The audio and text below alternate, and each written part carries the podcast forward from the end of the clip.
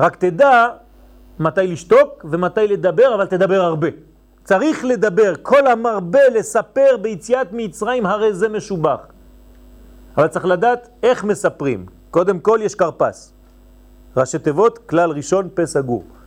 תדע מתי תדבר, מתי תשתוק. אם אתה לא יודע מתי, אתה יכול להתבלבל. אבל כשמתחילים לדבר, אל תפסיק. יש לה המון מה לדבר, יש המון מה לגלות. ולא רק מה שהיה אז, אלא מה שאתה חש היום, איך הגאולה שלך של היום היא בעצם מציאות מוחשית ממשית שאנחנו מאוד קרובים אליה. בעזרת השם. להורות על גלות מצרים שהיו ישראל שם בבחינת נעלמתי דומיה, נעלמתי באלף. זאת אומרת, הפכתי להיות אילם. ככה אומר דוד המלך בתהילים למ"ט, נעלמתי דומיה. בגלל שנעלמתי, הפכתי להיות אילם, אז דומיה, דום, י' וה', שתי האותיות הראשונות של שם השם. מה זה? חוכמה, בינה ודעת, אז אין דעת. דום. דום י' כ'. י' זה חוכמה, ה' זה בינה, ואם יש דום י' כ', אז חס ושלום אין דעת.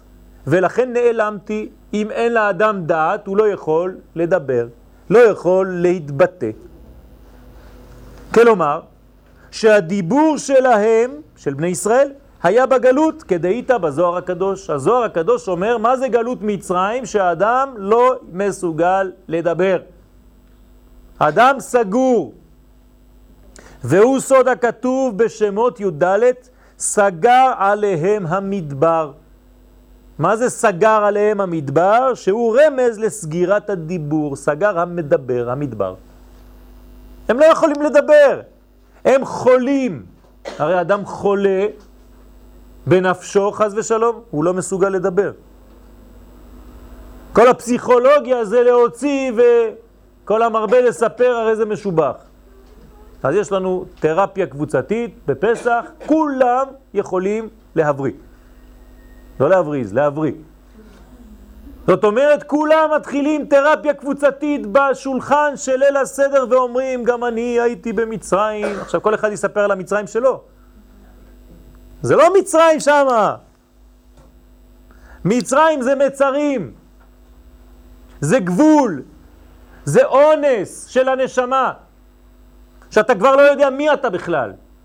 הפכו מצרים ותקבלו מצר של מי. אתה כבר לא יודע מי אתה. אתה סתם מתחפש לאיזה אחד שחי אלף קילומטר, אלפיים קילומטר או חמש אלף קילומטר מכאן. אתה בכלל לא, לא דומה למה שאתה צריך להיות. תסתכל על עצמך במראה, אתה דומה לבן ישראל? ככה אתה צריך להיות, בשביל זה באת לעולם? הרי איבדת את המהות שלך, את הזהות שלך, את המי. עם המי שלך במצרים, אז תדע לשחרר אותו באותו לילה. וכשאיש ישראל אינו יכול לדבר עם השם יתברך, כי לא יכול לפתוח את הפה. יש אנשים, אתה אומר להם,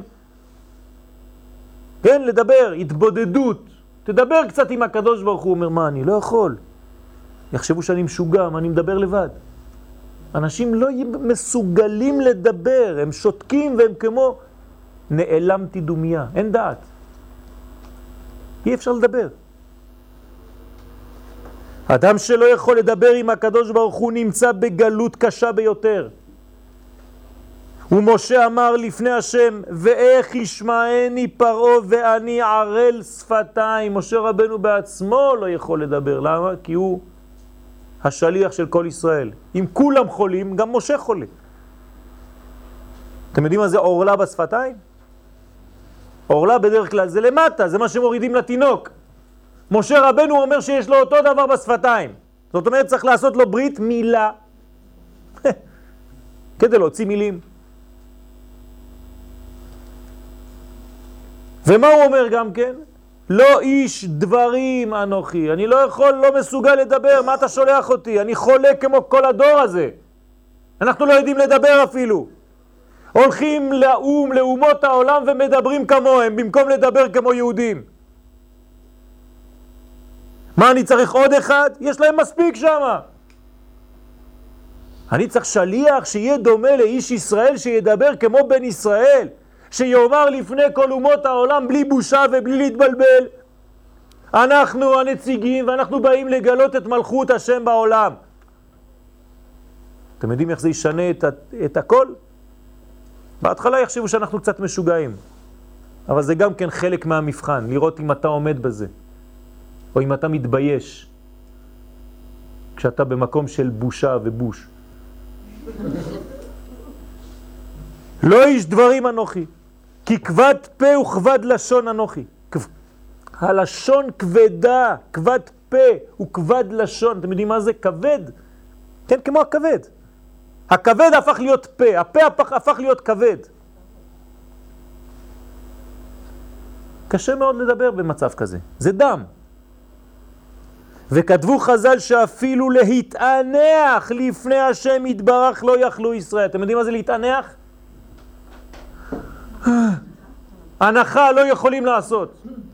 לא היו יכולים להתענח במצרים. הצדיק מסלונים זצ"ל היה אומר את זה. שהרי כתוב, זה כתוב. ויהי בימים הרבים ההם, וימות מלך מצרים, ורק אחר כך ויאנחו בני ישראל מן העבודה ויזעקו. זאת אומרת שלפני שהוא מת, לא יכלו אפילו להוציא את ההנחה הזאת מהגרון שלהם. תראו באיזה מצב היינו. אבל לא הסתתנו. בגלל. כי לפני כן היו בשפל המדרגה, והיה פיהם סגור, עד שאפילו הנחה לא יכלו להשמיע מרוב גלותם. ורק ויהי בימים ההם, כשהגיעו לאיזה זמן, כשהתחיל תהליך גאולתם בסוד וימות מלך מצרים, כנראה שאיזה מלך מצרים שלהם צריך למות, מעניין, ואז פתאום מתחילים לפתוח את הפה. יש תהליכים. יש גם דברים דומים, כן? הפרעה של אז היה גם כן בימינו. היו לו גם כן כמעט אותן אותיות. וגם הוא נעלם. וכנראה שזה חלק מפתיחת הפה. אבל עוד לא הגענו למצב הנורמלי, כן? לאט לאט. בגלל זה יש דעה של הפרעה הזה, אשר לא ידע את יוסף, כי הוא שכח, הוא כן, מאבד כן, כן. להם את הדעה. נכון, נכון, זה כל העניין. זה אותו כן, זה אותו פרעה שמאבד את, הדע. את דעתם של ישראל. כן? כי הוא אוכל, הוא בולע. כן, את כל העניין הזה. ואז ויאנחו בני ישראל מן העבודה. פתאום ויאנחו, מה קרה לפני זה? לא היו חוזרים לבית עייפים בערב ואומר לאשתו, אני לא יכול יותר. לא. הנה התורה אומרת, רק ויהי בימים ההם, אז ויאנחו. לפני זה אין הנחות. לא בה. גם הנחות לא היו. אבל האנשים היו כל כך בגלות, שאפילו ההנחה לא הייתה יוצאת מגרונם. זאת אומרת, האדם הוא חולה ולא יודע שהוא חולה, לא מסוגל אפילו להבין מה קורה לו. וכתב בנתיבות שלום, זצ"ל, זה הצדיק מסלונים, ששם נאמרו דלת לשונות של הנחה. פתאום יש כמה הנחות. ויאנחו, ויזעקו, ותעל שבעתם, וישמע אלוהים את נעקתם. אתם שמים, שמים לב כמה לשונות של נעקה, של שבעה, של זעקה, של הנחה. כל אלו באים להורות כמה מדרגות צריך האדם לעבור עד שהדיבור שלו יוצא. כן, לפעמים זה כל כך קשה להגיד, טעיתי, אני אוהב אותך. וואי וואי וואי, כמה זה קשה. כאילו מה הוצאת איזה קוצי מהגרון. סליחה. כמה זה קשה. אמרתי טעות. אני חוזר בי. היא צדקה. הוא צדק. וואי וואי, איזה קשה. כן, אפשר לעשות כל המצוות, אבל מידה אחת צריך לפעמים חמישים שנה כדי לשנות. כלומר, אלוהים שמע רק אחר ההנחה שלהם, רק לאחר ההנחה שלהם. זאת אומרת, כל עוד והם לא נאנחו, אז הקדוש ברוך הוא לא שמע, לא רצה לשמוע. זאת אומרת שהקדוש ברוך הוא רוצה לשמוע שאתה מרגיש שאתה חולה. ואתה עוד לא מדבר, זה רק הנחה, זה לא דיבור, שלא תחשבו שכבר הגענו לשלב הטוב. ואז נאמר שם, כן, זה קשור לארבע לשונות של גאולה. ואז נאמר שם, ויזכור אלוהים את בריתו, את אברהם, את יצחק ואת יעקב. מה קרה פתאום? רק בגלל ההנחה. השמיעו קול קטן. וכל זאת רק בהנחה. אבל היה דיבור עדיין בגלות. עד מתי? עד גאולת מצרים, שאז נפתח להם כוח הדיבור ויכלו לדבר לפני השם. והוא סוד גילוי המלכות. זאת אומרת, כל עוד והאדם לא מסוגל לדבר, אז הוא מבקש שיתנו לו איזה פה. כן, כמו שאנחנו מבקשים מיד אחרי פסח, כן? אומר התנופה, אומר הזוהר, אל תקרא תנופה, אלא תנו פה. אנחנו כמו בעלי חיים, תנו פה, תנופה.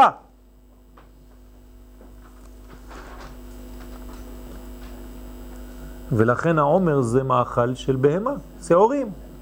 עד שאנחנו מגיעים לדיבור, שזה חג השבועות, שאז מקבלים תורה, אז אנחנו מביאים שתי הלחם, חמץ, מאכל אדם, חיטה.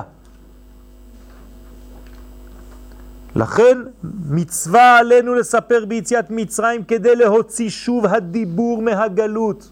עכשיו, עכשיו, היום, השבוע, מוצאי שבת. כל אחד ואחד מאיתנו צריך לדבר כדי להוציא את הדיבור שלו מהגלות. וכל המרבה לספר, הרי זה משובח. לא שזה משובח שהוא ידבר. הרי זה, זה המדבר עצמו, הוא משובח, הוא משתבח. כי הוא הזמן המתאים לרפואת הדיבור להוציא מן הגלות לגאולה. מעניין, איך קוראים למצה? לחם עוני. מה זה לחם עוני? לחם שנעניים? אומרים חכמים לחם שעונים עליו דברים הרבה, שאפשר לענות. זאת אומרת, אתה אוכל מצה ואתה מדבר הרבה. נכנס מצה, יצא דיבור. כמו בפורים נכנס יין, יצא סוד, כאן נכנס מצה, יצא דיבור. ולפעמים הדיבור יוצא לא פשוט, כי בהתחלה, כן, קשה. מתחיל בגנאי, בגנות, ומסיים בשבח. מה זה מצה בעברית?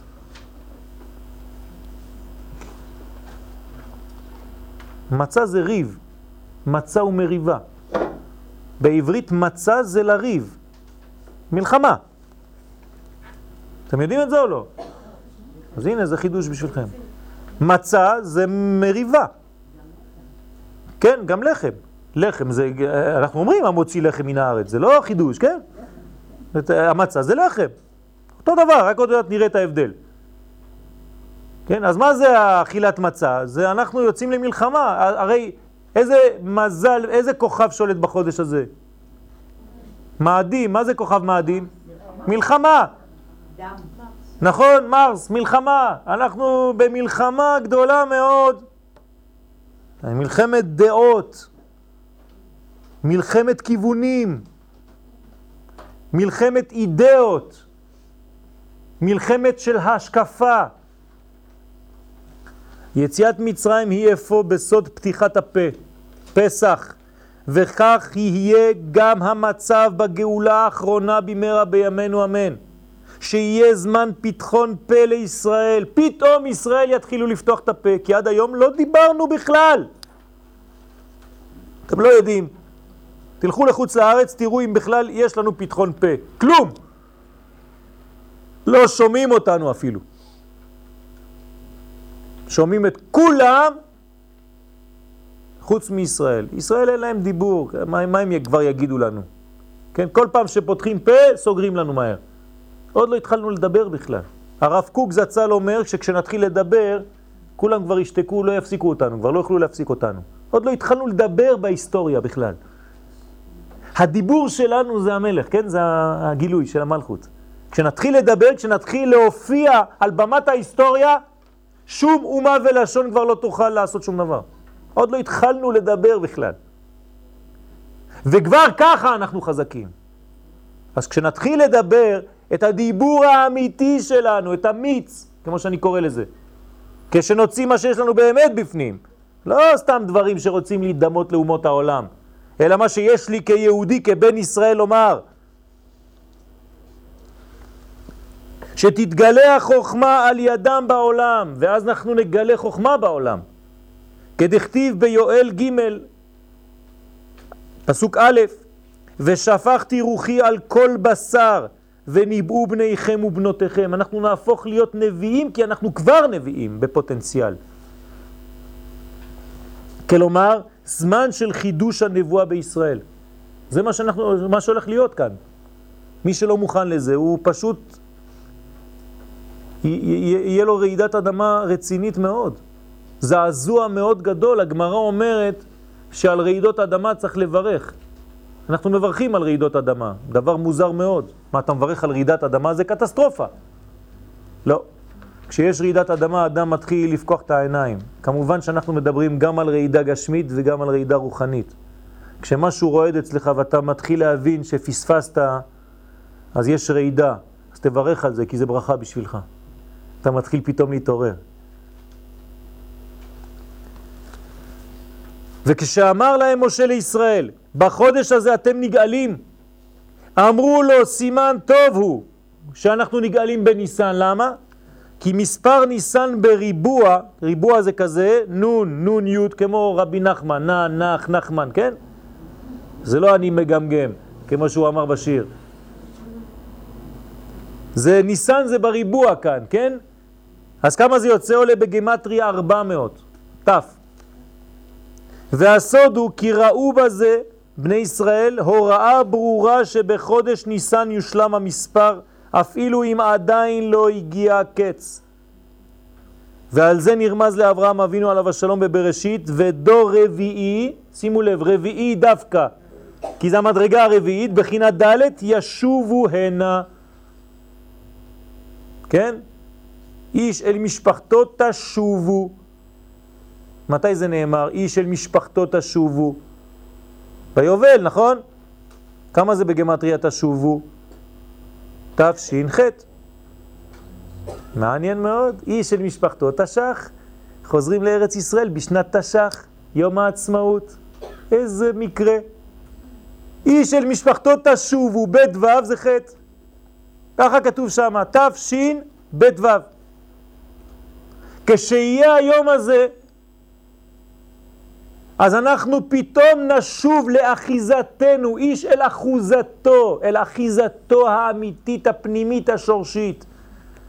ואז לא נלך כמו משוגעים לגור באמסטרדם, בפריס או בלא יודע מה.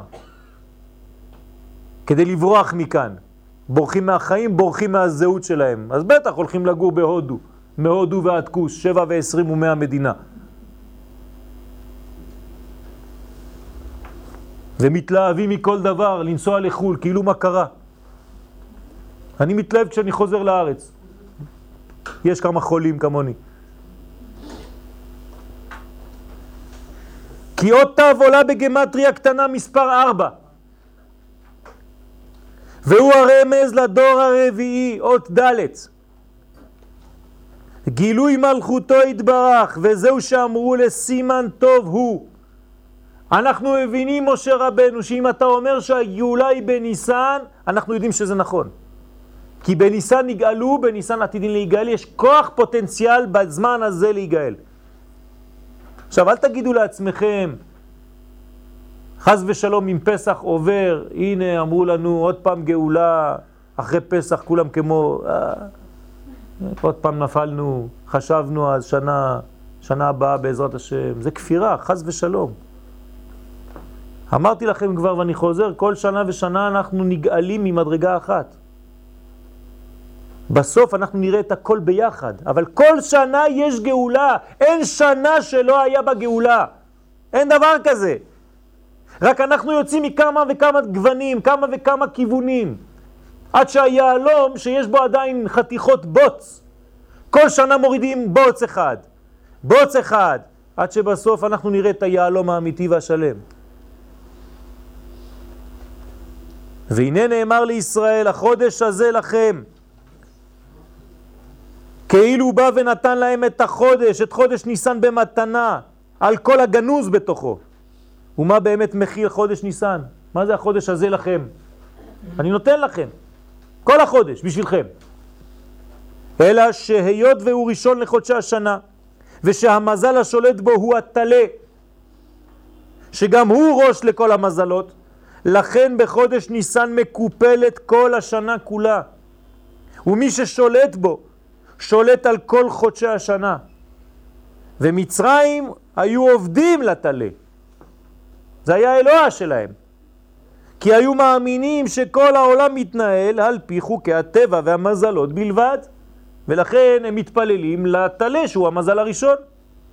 אז בראש שלהם, אם אני כבר ביחס טוב עם הבוס, זה התלה, ראש המזלות, אז כל השנה אנחנו בסדר, מסודרים.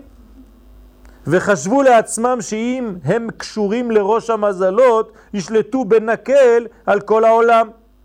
אבל כשראו שמה שנתן השם לישראל הוא דווקא חודש ניסן, בסוד החודש הזה לכם ראש חודשים, ראשון הוא לכם לחודשי השנה, פעמיים לכם לכם, ועוד הוא אומר לנו לקחת את התלה, לקשור אותו למיטה ולשרוף אותו על האש, כדי שכולם יריחו שהאלוהים האלה, אנחנו שורפים אותם. אז כבר השתגעו. אתה לוקח את האלוהים, כן? מה זה האלוהים של היום נגיד? יש אלוהים של היום? כסף, דולר, כדורגל, לא יודע, יש הרבה דברים, כן? אתה לוקח את זה ואתה אומר, הנה, זה מה אנחנו, מה אנחנו עושים מזה? זה לא, זה לא מהות, זה רק דברים שהם חיצוניות, לא להתבלבל. ואתה פתאום מחזיר את זה למציאות אמיתית, למימדים נורמליים, אתה כאילו הרגת את האלוהים? אז אנחנו אומרים להם, כן, אנחנו הורגים, אלוהים כאלה אנחנו הורגים, אין שום בעיה. זה לא אלוהה. אז מה עשו מצרים? ראו את כל זה, נבהלו מצרים. כי הבינו שבמתנה הזו שנתן הקדוש ברוך הוא לישראל, הם קיבלו בעיקר שליטה על מהות מצרים ועל כל אשר בא. זאת אומרת, מה נתן הקדוש ברוך הוא מתנה לישראל? שליטה על מצרים. זה החודש הזה לכם. והדברים מתממשו בפועל, כשישראל יצאו ממצרים בטו, בתתוו, לחודש ניסן, ביום שבו המזל נמצא בשיא התוקף. אתם יודעים ששיא התוקף של המזל זה בתתוו לחודש. ואז אתה לוקח את האלוהים הכי גבוה, שזה התלה, ואתה עושה ממנו על האש, ואתה יוצא שמה, אז כולם רואים שכבר נגמר הסיפור, כן? ואז על מי שלטת באמת? מה זה התלה? מה הוא מרמז כאן? מה הוא מ- מ- מ- משדר? זמן. אז אתה אומר לעצמך, הנה, שרפתי את הזמן הזה. זאת אומרת, זה לא הזמן ששולט עליי, אני שולט על הזמן. כי התלה זה ראש למזלות, ומזלות זה זמן. אז יש לי אפשרות לשלוט על הזמן שלי, אדוני, אתה לא תשלוט עליי. אני לא כמו משוגע, קם בחמש בבוקר, הולך לעבוד וחוזר ב-שתים עשרה בלילה. אני יודע להפסיק את היום שלי כדי ללכת ללמוד תורה. כל אחד מאיתנו חייב את זה. אתה כמו זרוק חוזר הביתה, פותח טלוויזיה, עוד פעם מבין לך איזה כמה חמש, שש שעות של חטא העגל, ואתה כל כולך זרוק, אתה נרדם ככה, צריך להרים אותך, אפילו להכניס אותך למיטה. וככה גם מרדימים את הילדים. כי אין כבר כוח לדבר איתם. אז הם כמו זרוקים, כמו סמרטוטים שם, כולם נרדמים ליד הטלוויזיה. אתה צריך להביא אותם למיטה.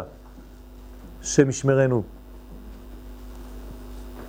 לכן, נוכל לומר בסייעתא דשמיא, שהמתנה שקיבלו ישראל במאמר החודש הזה לכם, היא הזמן. כלומר, יציאת מצרים היא שליטה על מערכת הכוכבים והמזלות. זה מה שיציאת מצרים. כלומר, שליטה על הזמן. ומי שמסוגל לשלוט על הזמן הוא בן חורין. ועל זה כיוונו חז"ל באומרם, עבדי הזמן, עבדי עבדים הם. מי שעובד את הזמן הוא פחות מעבד אפילו. הוא העבד של העבד. וישראל ניצלו את מצרים ועשוה כמצולה אשר אין בה דגים וכמצודה אשר אין בה דגן. זאת אומרת, רוקנו את כל המציאות הזאת. לא נשאר כלום שם במצרים, מוזיאונים. כלומר, שניצלו את הזמן המתאים כדי להשתחרר מגלותם על ידי שידוד מערכת הזמן שעשה להם מלך מלכי המלכים הקדוש ברוך הוא באותה עת. שיצאו בחצות. זאת אומרת, בזמן שהוא לא זמן. שלטו על הזמן. יצאו ממדרגה של סתימה למדרגה של פתיחות. ולכן זה סוד הפסח. פסח זה לקפוץ, לדלג. מדלגים על מה שקשה לנו בדרך כלל. איך פתאום יש לך רגליים? מה, קיבלת כנפיים? בלי לשתות... אתם רואים, אתם כבר מחייכים. על כן שמו של החג הוא פסח, שהוא לשון דילוג ופסיכה, על כל, המערכ, על כל המערכות הנזכרות לאל. וזו העובדה שיש מי שברא את העולם, שהרי אם הוא ברא את העולם הוא יכול לעשות ממנו מה שהוא רוצה, והוא גבוה מעל גבוה ושולט על הבריאה בכללותה, ועל שורש הזמן בפרט. זאת אומרת, הזמן זה בריאה, בריאה של מי? של הבורא. מכאן ניתן להבין את סוד שמירת המצוות, אבל זה סוד שמירת המצות. חכמים דרשו, ושמרתם את המצות, ושמרתם את המצוות. אבל אנחנו נחזור לפשט. כתוב, ושמרתם את המצות. ככה בשמות י' ב'. מה זה שמרתם את המצות? זה מצה שמורה. מפה זה בא. מצה שמורה זה ושמרתם את המצות. כן, כל אחד מצא שמורה, כאילו המצאנו את זה לפני כמה שנים, כן? החרדים המציאו אולי משהו, מצא שמורה. זה לא היה אצלנו באלג'יריה, במרוקו, היה לנו מצות רגילות, פתאום התחילו מצות שמורות. לא? כן, שמעתם את זה, נכון? הילדים שומעים, כל ההורים שלהם כבר נמאס להם, כל הפעם ממציא לנו דברים חדשים, כל שנה. לא היה לנו את הדברים האלה. כן, אולי לא הייתם יודעים. ושמרתם את המצות, זה מצה שמורה. כלומר, שלא תבוא העיסה לידי חימוץ. מה זה חימוץ? כי החימוץ הוא תוצאה של שליטת הזמן על העיסה, פשוט מאוד. זאת אומרת, זה רק עניין של זמן, זה אותו דבר. הרי מה יש במצה ובלחם? אותו דבר, נכון? קמח ומים.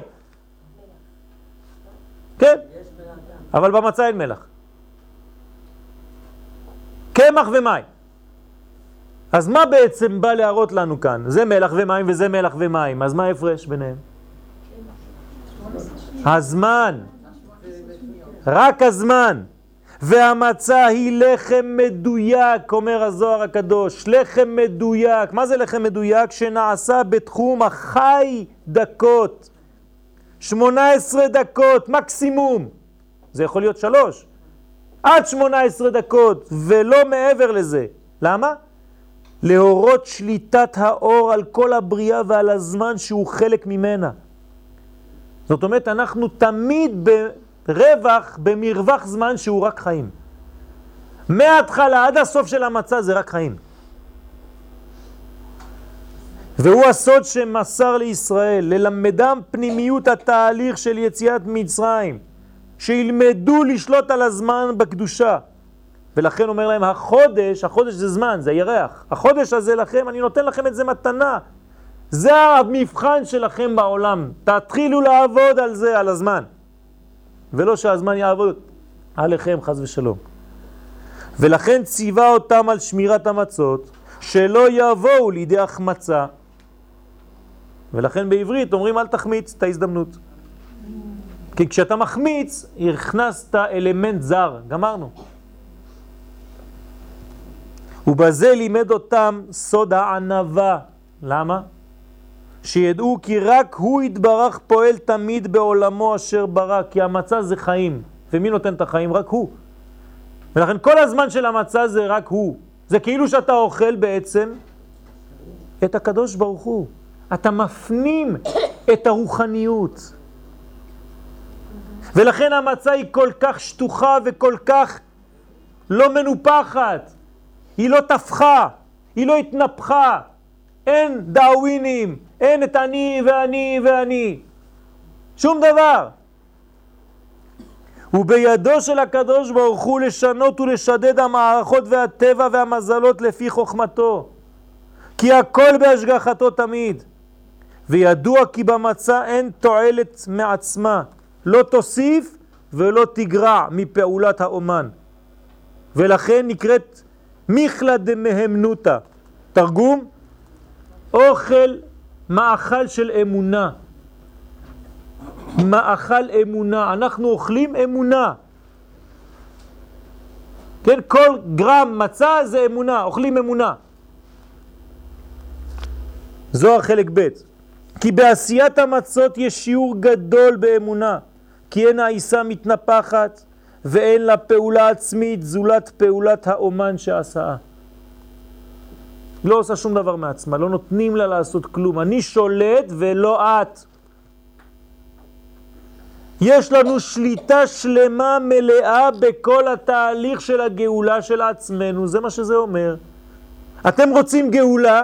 תתייחסו לקטע שנקרא חיים, סך, פסח, סך בגמטריה חיים, שמונה עשרה דקות.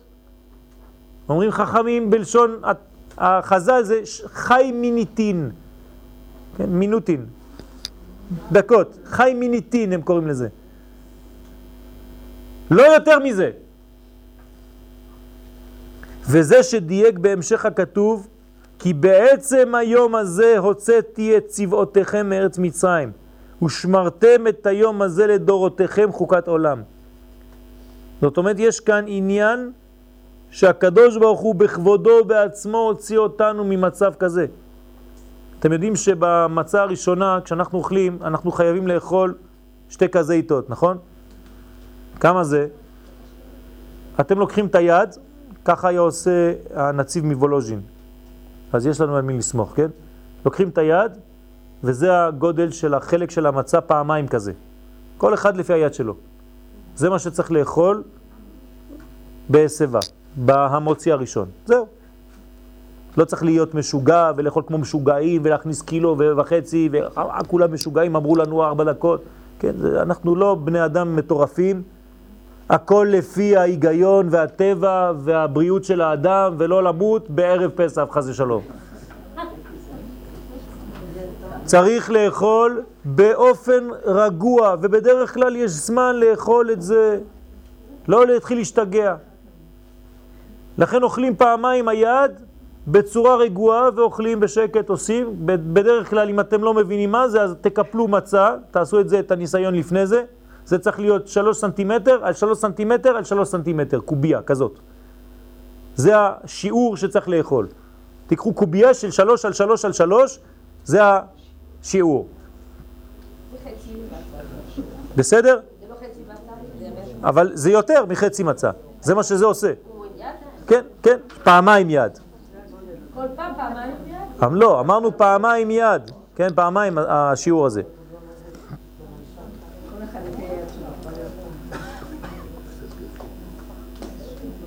אז נכון שאומרים כל מיני שיעורים של, של, של דקות, וארבע דקות, וארבע וחצי, ועד שבע דקות, כן? אז יש, יש זמן לאכול, לא לפחד. תאכלו, תהיו בריאים, וסבא בדרך שמאל ולא בצד ימין, השם ישמור, כן? כי בצד ימין אפשר להפוך את הקנים כאן, כן? להקטים קני לבשת, ואז חס ושלום יש חנק. צריך לצד שמאל תמיד, ולא להניח את הראש על היד, כי זה אבל, חס ושלום, זה לא הסבה, לא עושים ככה, אסור לעשות ככה, על פי הסוד צריך לעשות ככה, זהו, אבל בלי היד על הראש, כי זה חס ושלום לשון של הנחה, של גינוחים, של כאילו יללה, שבוכים חס ושלום, ואנחנו לא בוכים, זה חירות, חירות, כן? חירות, חרוסת, חרוסת, זה חירות סמך. כי בעצם היום הזה הוצאתי את צבאותיכם מארץ מצרים, כי בטול החודש, לחודש ניסן, שהיא, שהוא שיא השליטת בכור המזלות, התלה, דווקא אז הוצאתי את צבאותיכם מארץ מצרים. זאת אומרת, אני הוצאתי אתכם בזמן הכי, הכי, הכי, הכי גבוה. האלוהים של מצרים. מה זה? שום דבר. ועניין יציאת מצרים מיוחד בכך שהוא עניין נצחי. זאת אומרת שהוא חוזר כל שנה. אנחנו לא מספרים סיפור שהיה, חס ושלום. לכן נאמר ועברתי בארץ מצרים בלילה הזה, אני ולא מלאך, אני ולא שרף, אני ולא שליח, כן? אני ולא אחר. למה? מה זה מעניין? ומהי נפקא מינה אילו היו הדברים נעשים על ידי מלאך? מה אכפת לנו אם זה היה מלאך שמוציא אותנו ממצרים? מה זה לא טוב? העיקר יצאנו. לא. אלא להודיענו, שאם היו הדברים נעשים כך על ידי מלאך, או על ידי שליח, לא היו מתקיימים אלא לשעה. זה היה פונקטואלי, נקודתי. אבל היות והוא הקדוש ברוך הוא התברך פעל הכל בעצמו, קיבלו את תכונת הנצח שלו, הדברים הפכו להיות נצחיים. בגלל שהקדוש ברוך הוא הוציא אותנו בזמן הזה, נשאר לנצח לכל השנים, שבאותו זמן אנחנו תמיד יוצאים. זה נצח. לכן תוכל להבין כעת מדוע נאמר, למען תזכור את יום צאתך מארץ מצרים כל ימי חייך. לא פעם אחת, ימי חייך אומרים הימים, כל ימי חייך הלילות. וחכמים מוסיפים, אומרים, ימי חייך העולם הזה, זאת אומרת, כל מה שראינו עכשיו, עד עכשיו, עד יציאת מצרים, כל ימי חייך להביא לימות המשיח, שאנחנו צריכים להבין שמה שהולך להיות בעזרת השם בקרוב, בגאולה שלנו היום, זה אותו עניין. ולכן מי שלומד טוב את עניין הפסח, הוא מתכונן לגאולה הבאה, השלמה, הסופית, שאחריה כבר לא יהיה שום גלות ולא שום שעיבוד. ולכן אנחנו צריכים לגלות את דעתנו ולהיות בשמחה, לא לריב, למרות שמצא זה מריבה, וזה לא מריבה כדי לריב ולהתווכח, אלא להוציא את מה שקשה לנו להוציא. אבל צריך להיות בשמחה גדולה, צריך שיהיה אווירה טובה, וכל מי שבא לליל הסדר זה עם ישראל כולו. אין דתי וחילוני וכל השטויות האלה. להתחיל קצת לעבוד עם הראש ולהיות פתוח יותר ולהבין שאנחנו כולנו בני ישראל. אין דבר כזה חילוני. חילוני זה נשמה קדושה. זה ניצוץ אחד קטן והכל נדלק מחדש. והלוואי והדתיים, אלה שקוראים לעצמם דתיים, יהיו באמת. עם המידות הנכונות והטובות. ובעזרת השם שנאהב כל אחד את השני ונתחבר אחד לשני ונבין שמדובר כאן על מושג של עם ישראל. ולהתחבר במחשבות שלכם בליל הסדר שכולנו ביחד. בעזרת השם בלי נדר אני אכוון להיות איתכם, תכוונו להיות ביחד כולם כאיש אחד בלב אחד, כולנו לבושים בלבן ומחכים ומצפים לישועה בקרוב. אמן כן יהי רצון.